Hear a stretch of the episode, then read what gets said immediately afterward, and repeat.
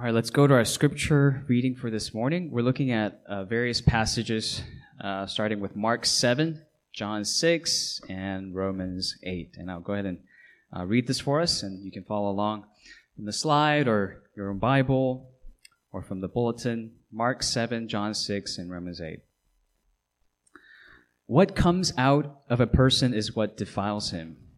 For from within, out of the heart of man, uh, come evil thoughts sexual immorality, theft, murder, adultery, coveting, wickedness, deceit, sensuality, envy, slander, pride, foolishness. All these evil things come from within and they defile a person.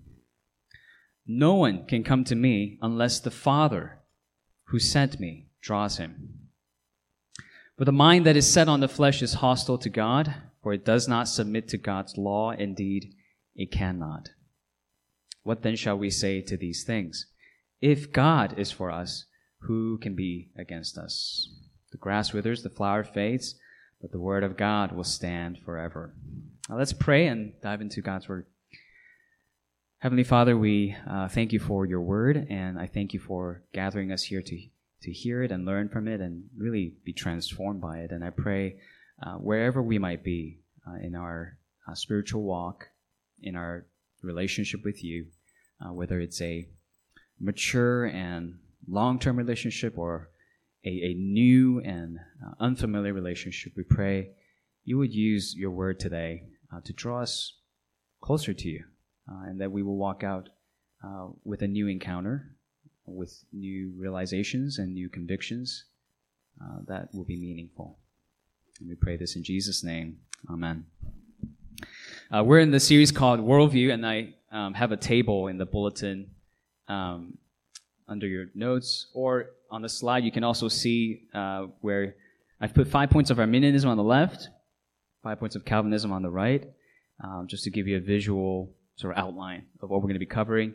And what's immediately noticeable here is that the five points of Calvinism are summarized by the acronym TULIP. And I'll be introducing you to each of these doctrines uh, each week, except with unconditional election, we're going to be spending uh, two weeks on because that's the, the one that tends to raise the most questions. Uh, but today we're getting into the first one, the, the first letter, T, which stands for uh, total depravity. Right? Isn't that what you wanted to hear? You know, you wake up, it's a beautiful day, and you go, I want to go to church and hear about total depravity. Right? This is what makes my job awesome. I get to tell people about total depravity. Um, I think one of the comforts in addressing a very difficult doctrine like total depravity is it confirms what the prophet said in the Bible about how our thoughts are not God's thoughts and our ways are not God's ways. And at some point, at some point as you as you study about God's word, that has to become a reality for you where you go, you know what? That is not what I like to hear. um, that rubs me the wrong way. At some point, something's got to do that to you if that verse is true if somehow everything in the Bible just fits so neatly in your prior you know, conceptions and cultural right uh, opinions, chances are that's not this infinite being called God that you're encountering. Chances are there's, that's just some product of your culture. That's just some product of your imagination because there's no way in our finite minds we can conceive of someone who fits so neatly into all of our preconceived notions. At some point, God has to offend you if he's real. At some point, he has to offend you if he's real. So there's that initial comfort uh, in total depravity. Uh, if this is offending you just by the hear- hearing of the phrase, uh, good. That's that means uh, it's working. That means you're not being naive. That means we're not just giving you what fits our cultural appetites. Um, we're about encountering the true God. here's what Arminius first argued uh, via what you might call partial depravity and that is human nature, although it is affected, it is influenced by sin, it is not so totally affected by sin that mankind cannot choose out of their own goodness, out of their own good faith, God and repentance and obedience. So humanity is not so totally dominated by sin uh, that we cannot of our own will, of course, with God's assistance, as Arminians would say, you need God's help, you need God's grace. But that brings you uh, sort of halfway, and the other half is your will, your good will, uh, that that brings you into God's salvation. So salvation is not a unilateral work. It's a cooperative work between God and man. The Calvinist view is, is that that's not what the Bible teaches, and um, that's what we're going to be examining today. Uh, and here's what I'll do I want to first give you the, the scriptural descriptions of human nature. The scriptural descriptions about human depravity. What does the Bible say? And then address some common objections to total depravity and, and the surprising comfort that's found in the conclusion to all of this. The conclusion that we draw from total depravity is actually surprisingly comforting, and hence the title, Embracing Total Depravity. Okay. I know that sounds like you're embracing a porcupine, but at the end of it, I, I want to show you how embracing total depravity is actually a beautiful thing. Um, so the scriptural descriptions, common objections, and the comforting conclusion. All right, these three. So first, let's look at the scriptural descriptions, and we'll probably spend the most majority of our time today doing this. And we got to start with the Bible. And notice I'm starting with the Bible, not with Calvin. And let's go back to Genesis. Uh, it says in Genesis chapter 6, verse 5, and this is after Adam and Eve have sinned and sin has entered into the world. The Lord saw that the wickedness of man was great in the earth, and that every intention of the thoughts of his heart was only evil continually. Only evil continually. And so, based on that scriptural language, it's hard to see um, how that's making any room for genuine human goodness. Okay, but what about Noah? Right? Didn't he have faith and therefore win the favor of God and get saved? Well, actually, it says in the same chapter, if you if you look, uh, it's God who had favor on Noah first, and therefore Noah was able to walk with God. And walk means Noah lived righteously in obedience to God and uh, living according to God's will. It wasn't Noah's goodness that produced God's favor. It was God's favor that produced Noah's goodness.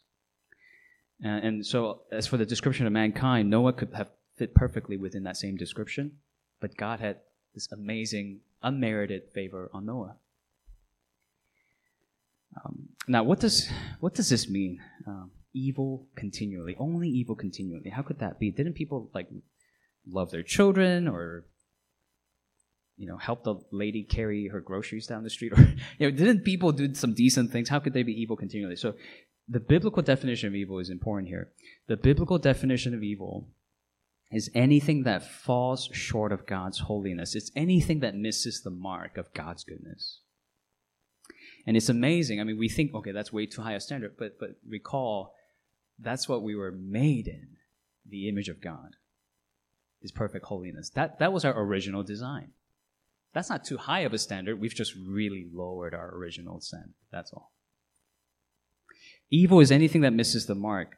And so for the human soul uh, to be to remain as connected as they were before sin entered the world, they have to not ever miss the mark. This is how this, this relationship between God and man was to be perfectly remaining intact. Um, for the human soul to be intimately connected with the Almighty, who's morally perfect, there must be a perfect moral alignment between God and man. Okay, anything that isn't perfectly aligned is inadmissible because that will be destructive to, to his creation, to his kingdom. And, and what scripture seems to be saying is it really is impossible for us to just simply align ourselves with God apart from His favor, that somehow we can conjure up our own faith and just bring ourselves to Him. It has to be somehow God aligning Himself with us by Himself. Otherwise, it's impossible. Uh, one of my favorite scenes in the movie Interstellar is the the emergency docking scene. I don't know if you guys remember that, where Cooper uh, the, the he's the main protagonist. He chases after this this spacecraft, right? That's spinning out of control after an explosion that he was supposed to dock. And what he does is he chases after it, and then he he somehow tries to perfectly synchronize like his rotation to that spacecraft spinning out of control. Um, and it's and it's an intense scene, and it here's what adds to the intensity: the robot, right? The the robot called Case right? This rectangular thing, robot, um, says to, to Cooper, hey, it's impossible. It's he's done the calculation, right? The robot's done the calculations. It's physically impossible for you to, for you to achieve that. Um, and you shouldn't even try because if you miss the mark, you will, you will, you would blow up with it and, and, and you'll die and, and Brand, who's, who's um, sort of the co-pilot with him, will also die. It will be catastrophic. But, but Cooper says, even if it's impossible, he says it's not possible, but it's necessary. So he goes after it and he, he makes it. He barely docks and then saves himself and Dr. Brand. Okay. And we, we all kind of collectively sigh this sigh of relief. Now here's, here's a very, I think, legitimate question. If Case, the robot, calculated everything and said it's impossible, it's physically impossible for that to have happened, how, how did it happen? How did he do the physically impossible thing? And here's the answer. You know how he did it? Hollywood. That's how he did it. Okay. It's not possible in reality, but it's possible in a fictional reality. It's possible in a in a movie that you you you make up. Likewise, okay. Uh, on the one hand, to say it's impossible for our morally imperfect selves to align with a morally perfect God is just a very realistic and rational calculation, if you will. Okay. And then, on the other hand, for Arminius then to say, it's still possible, it can be done. That's not, that's not reality, that's movie making. That's, that's going Hollywood on the Bible. Okay. According to Genesis, human nature and God's moral nature were so greatly misaligned that it did lead to a catastrophic end. It led to the global flood. Okay, some people might say, well, that's, that's all before the flood, but what about after the flood? Didn't, you know, things get much better after the flood because, you know, humanity learned this lesson? Well, let's take a look. This is after the flood in chapter 8 of Genesis in verse 21. The Lord said in his heart, I will never again curse the ground because of man. Does this mean man has changed? Well, it says, For the intention of man's heart is evil from his youth. This means God is saying, okay, I'm never going to curse the ground again because of man, because if I were to, this global flood thing will have to come again and again and again. Because the intention of man's heart is still, it's still evil from his youth, and that means childhood infancy. So perhaps the, the outward conditions may have changed after the flood, right? Various sort of societal evils and ills were just eradicated immediately through the flood.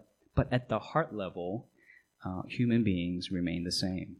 Human, the human heart is still spiraling out of orbit from God's goodness. Okay.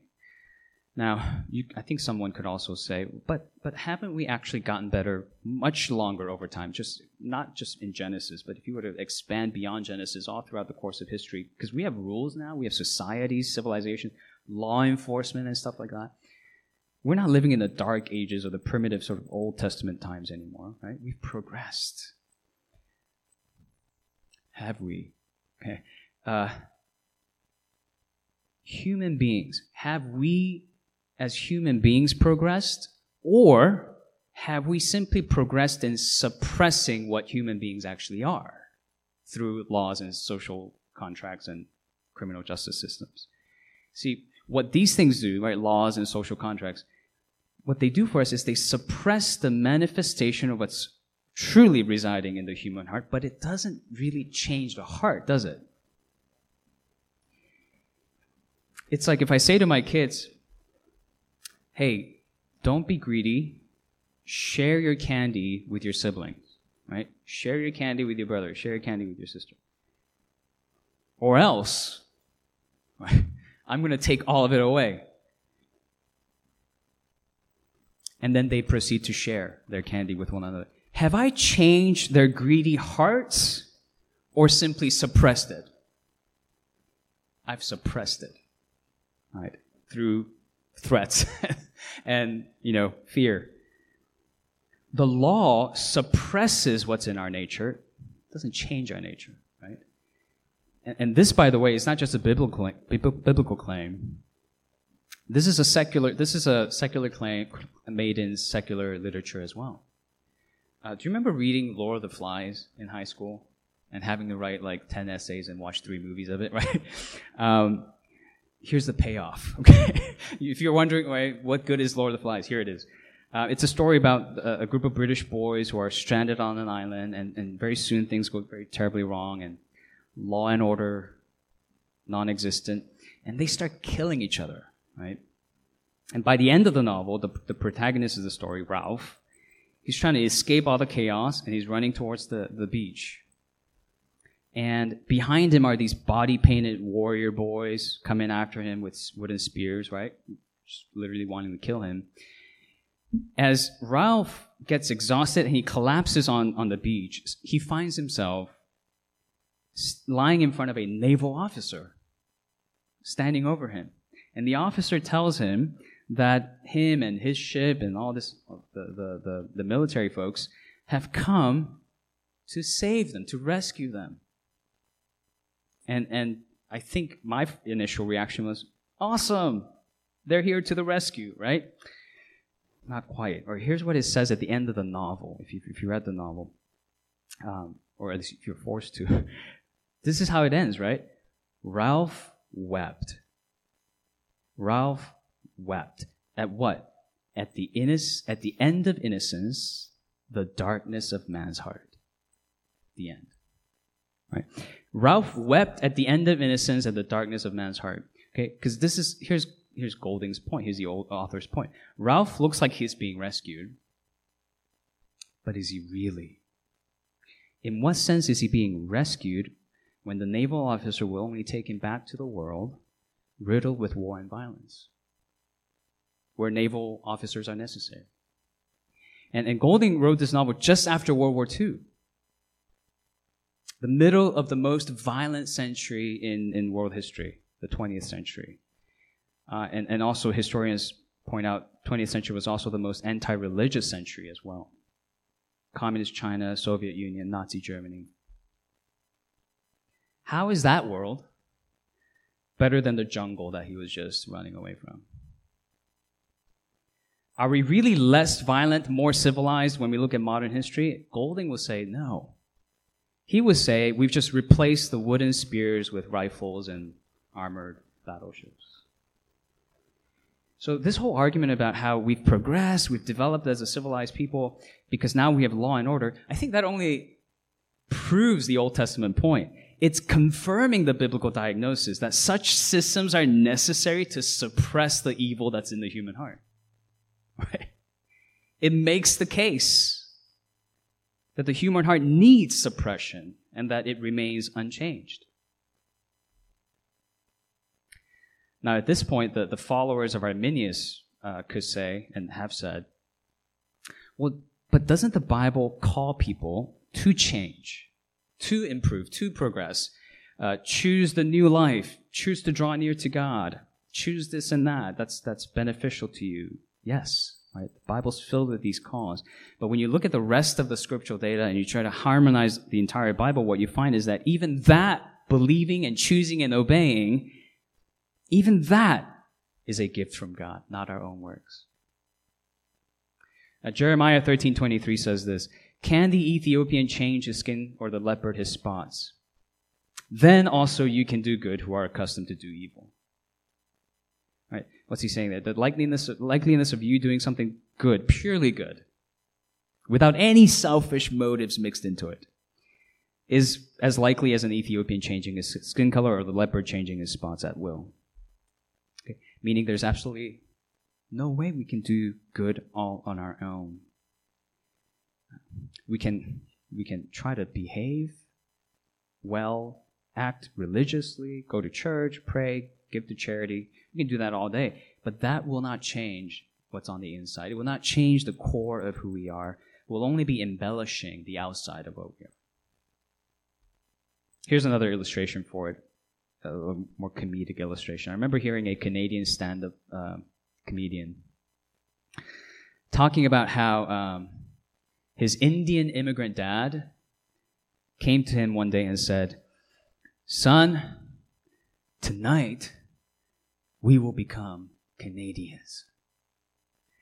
And his son's like, um, I was already born here, so I'm already Canadian. But okay, tell me your plan, Dad. How, how are you going to become Canadian? And his dad, his Indian dad goes, Son, I have bought a barbecue. and we will have a barbecue in our backyard tonight. We'll invite all our neighbors. They'll come over, they'll eat our food, and they will think we are Canadians. And, and then the son goes, Dad, if they eat our food, they will know we are absolutely not Canadians. but that's like, no, I'm going to buy hot dogs, I'm going to buy burgers, and they're going to have a great time. So that night, neighbors are over and they're eating the food and they're having a good time. And there's a moment when the, the father and son, their eyes meet, and, and the dad says to the son, Huh? What do you think? Right? Do, don't I look Canadian now? To which the son replies, I think you just look like an Indian guy living in Canada. I thought that was really funny. And I use that to prove Jeremiah's point about us.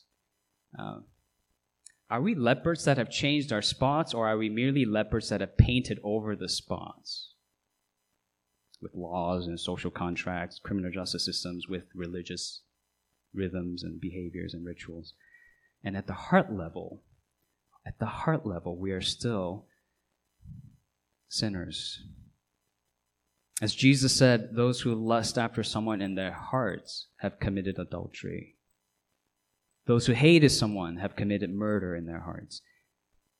So on the outside, we can avoid all these things, but on the inside, what are we really? What does God see? I think Jesus is here agreeing with Moses' diagnosis, Jeremiah's diagnosis about human nature. The Bible is amazingly consistent in its diagnosis of, of, human, of the human heart. The heart is the problem, and it remains unchanged. And no matter how many laws you put up to fortify it or suppress it, it doesn't transform the human heart. And that's why in, in our passage today that we read in Mark 7, Jesus said, What comes out of a person is what defiles him.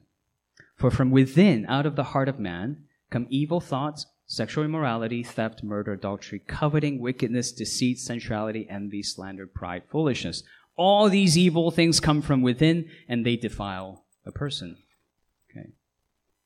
So here we gain an additional insight about the human heart, the human nature. Evil, as it turns out, is not something that enters into us from the outside. Okay.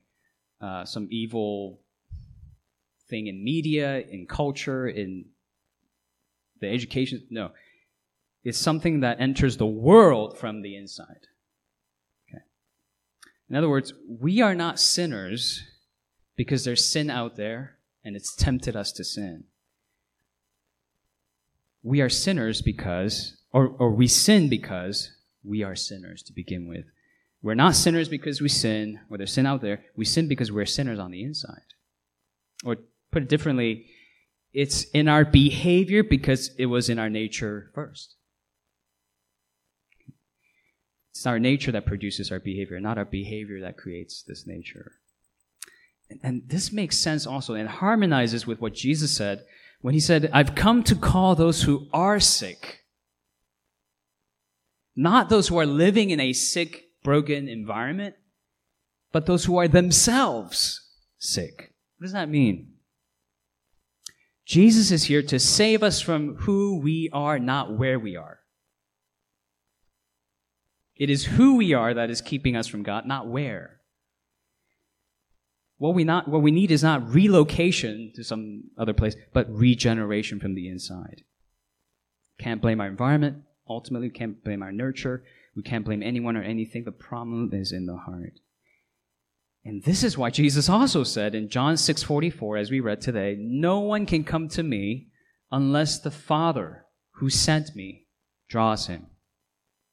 Okay, Jesus didn't say, uh, if you come to me, if you choose to come to me, then the Father will draw you near to himself. No, it's because the Father is drawing you, that is why you or anyone can come to Jesus.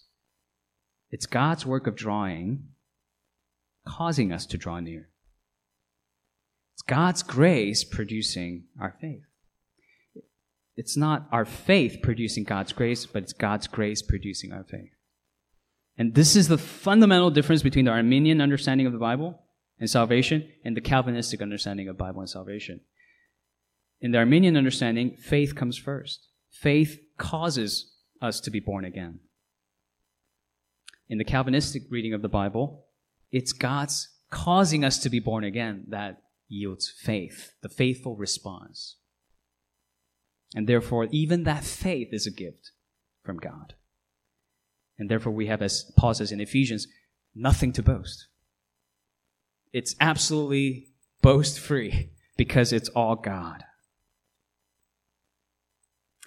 We see this confirmed in Acts chapter 2 that it is when the hearts of the people are cut, meaning convicted by the Spirit of God, that is when they ask Peter, What shall we do? To which Peter replies, Repent and be baptized. Right? You and your household, the promise is for you and your household, repent and be baptized. It's not them coming to Peter saying, We repent, we want to be baptized. And then the Spirit begins to cause them to be born again. No, it's the other way around. The Spirit cuts them to the heart, and then they respond in faith. We see this in Apostle Paul's writing as well, where he says in Romans 8 7, For the mind that is set on the flesh is hostile to God, for it does not submit to God's law, indeed it cannot.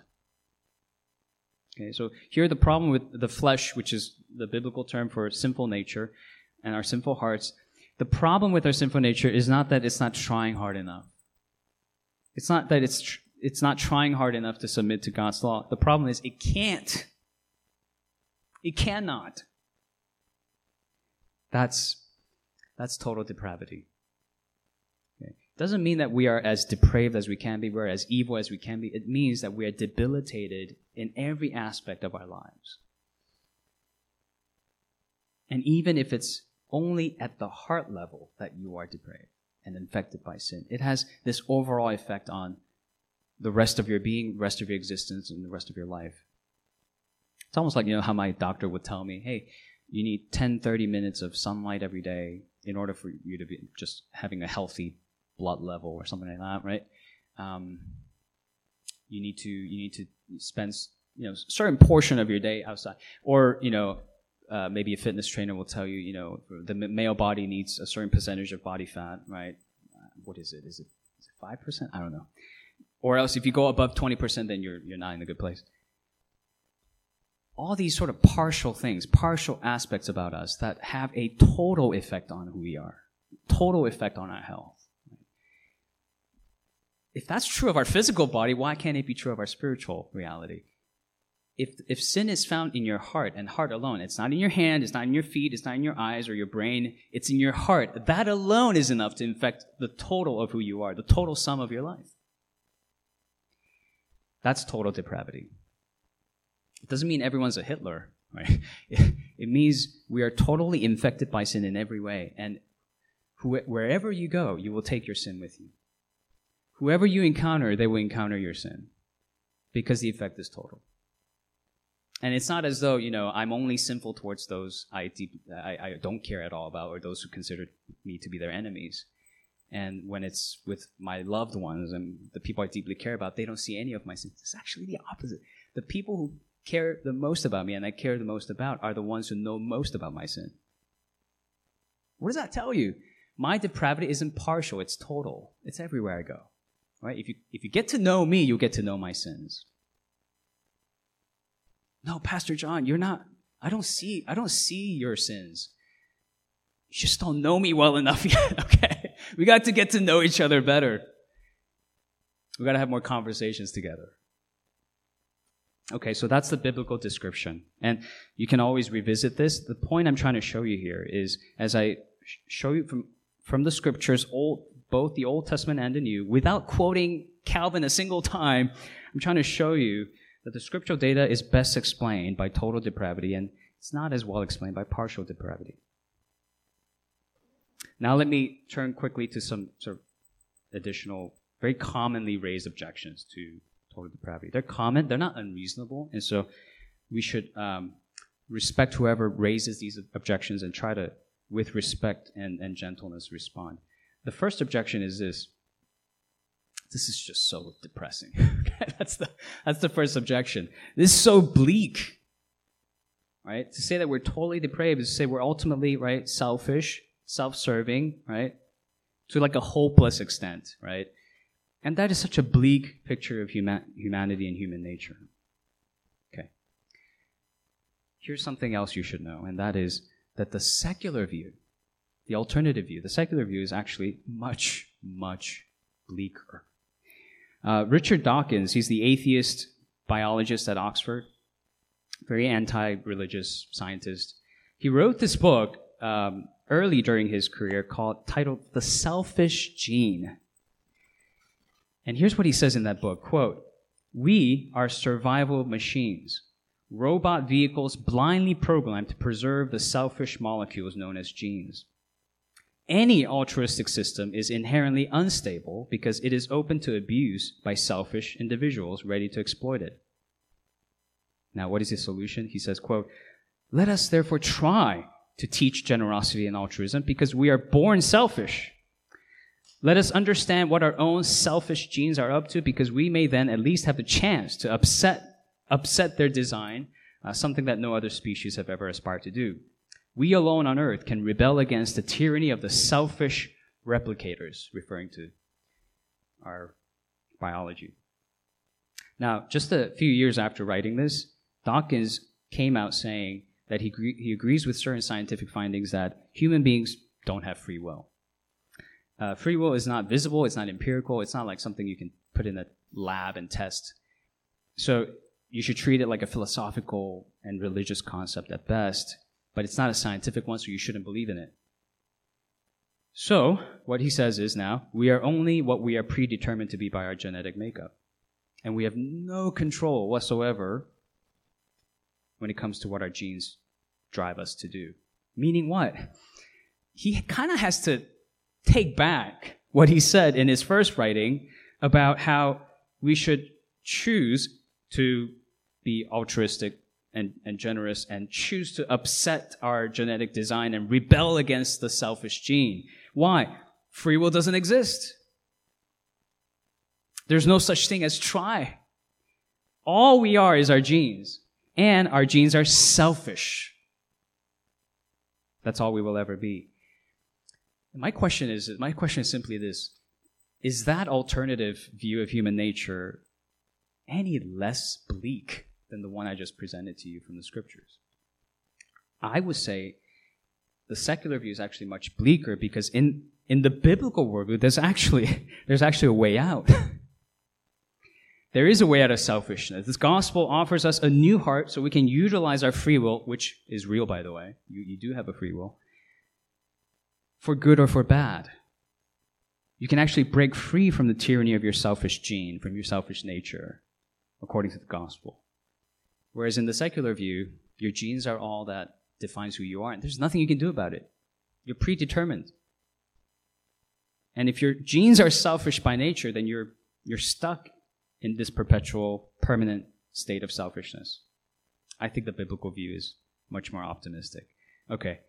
Second objection um, if we are incapable of choosing any good or choosing God on our own, why does God command us to do good then? Okay, what's, what's the point of all this? Isn't it kind of unfair uh, for Him to command us to do something we cannot perform and then hold us responsible for?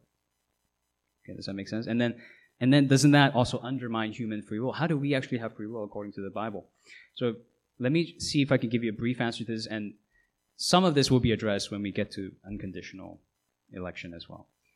Here's a, here's a first answer. This question usually comes from this false assumption that with responsibility always comes ability. That's not the case, okay? Just because you have the responsibility to do something doesn't mean you have the ability to do it. Okay? You know the, the line from Spider Man, right? With great power comes great responsibility, right? That, that might be true. But the reverse is not true. It's not necessarily true. With great responsibility doesn't always come, great power. Do we have the responsibility of loving our neighbors and even our enemies? Always. And in every case, yes. According to God's standards, yes. How's that been going for you? not, not so great, probably, right? We, we have the responsibility, but not the ability. And not having the ability doesn't remove the responsibility. So that's not a valid objection to say, well, we don't have the ability, so we shouldn't be responsible for it. It's like, do my children have the, the ability to constantly always be, be nice to their siblings and be respectful toward their parents? No. But do they have the responsibility? Yes. Okay. Well, what about free will? Do we have it then? How can we have free will if we're not able to freely choose God and His morals all on our own? The important thing here is defining what do we what do we mean by free? Because because nobody really defines what's what's free when we talk about free, and that's important. Being free in your will is one thing, but being free in your heart is another thing. Okay. Here's an illustration. Uh, if I have 20/20 vision, which I don't, obviously if I had 20/20 vision, am I free to see? Yeah, you can say that. I'm free to see because I have 20/20 vision. I'm as free as anyone can be. But if I am stuck in a pitch dark cave without fire, without light, am I still free to see? Right now, now, now the meaning of free is different. Right now, I'm not so free to see. So having free will is like having 20/20 vision. If your heart is a dark cave and it affects everything you do, then having free will with a heart that's bound to sin isn't so meaningful, is it? Because only thing you will freely choose to do is what your darkened heart desires. So what, what, how valuable is free will in that case? Maybe, maybe the suppression of free will is what's needed than just the exercise of free will, right? Or I can use a, use a different analogy. Am I free to run for the President of the United States? Well, uh, I think physically speaking, yes. I think I have the stamina. But, but see, even though I'm a U.S. citizen, I wasn't born here. I was born in South Korea. I was born in Seoul, and that means, according to the Constitution, I cannot run for president. Okay? So am I still free to run for president or no? Physically speaking, I am. Legally speaking, I'm not. Okay, depends on what you mean by free. But in this case, it's, it's, it feels like a yes and no, but it's more so a no, right? When you when you cut down to the, the right bottom of it all, it, it's ultimately a no. Are we free to choose God? You can argue that we're free to do things and do this and that, but are we free in our hearts to use our free will in that right way? We're not, because our hearts are not inclined to surrender our, our self interest and live in the way that God wants us to live. Our hearts are too self-absorbed. Our, our hearts are too selfish. So, so like the analogy, it's more so a no than a yes. Okay. So you have to understand what, what when people raise a question about free, what do you mean by free? Are you do you mean free in my will, free in my heart, free physically? What do you mean by free? Right. So let me just wrap up that point by saying, is that bleak to say we're not, our hearts are not able to choose God on our own because it's been darkened? Yes, that's bleak. Is it bleaker than the alternative view of the selfish gene? No. It's infinitely more optimistic. So let me close with that. The good news that's hidden in this. Okay? The good news that follows from this doctrine of depravity, total depravity, that actually invites us to embrace it rather than rejecting it Okay? what could, what could be the good news that's packed in this that leads us to embrace it? Here it is.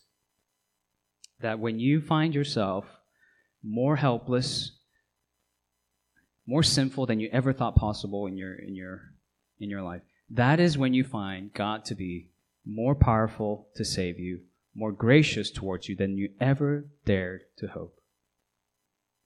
That's the whole point of this doctrine. It's not to scare you, it's not to depress you, it's not to give you a bleak outlook on life. It's to uplift you with the good news by pointing you to the grace of God.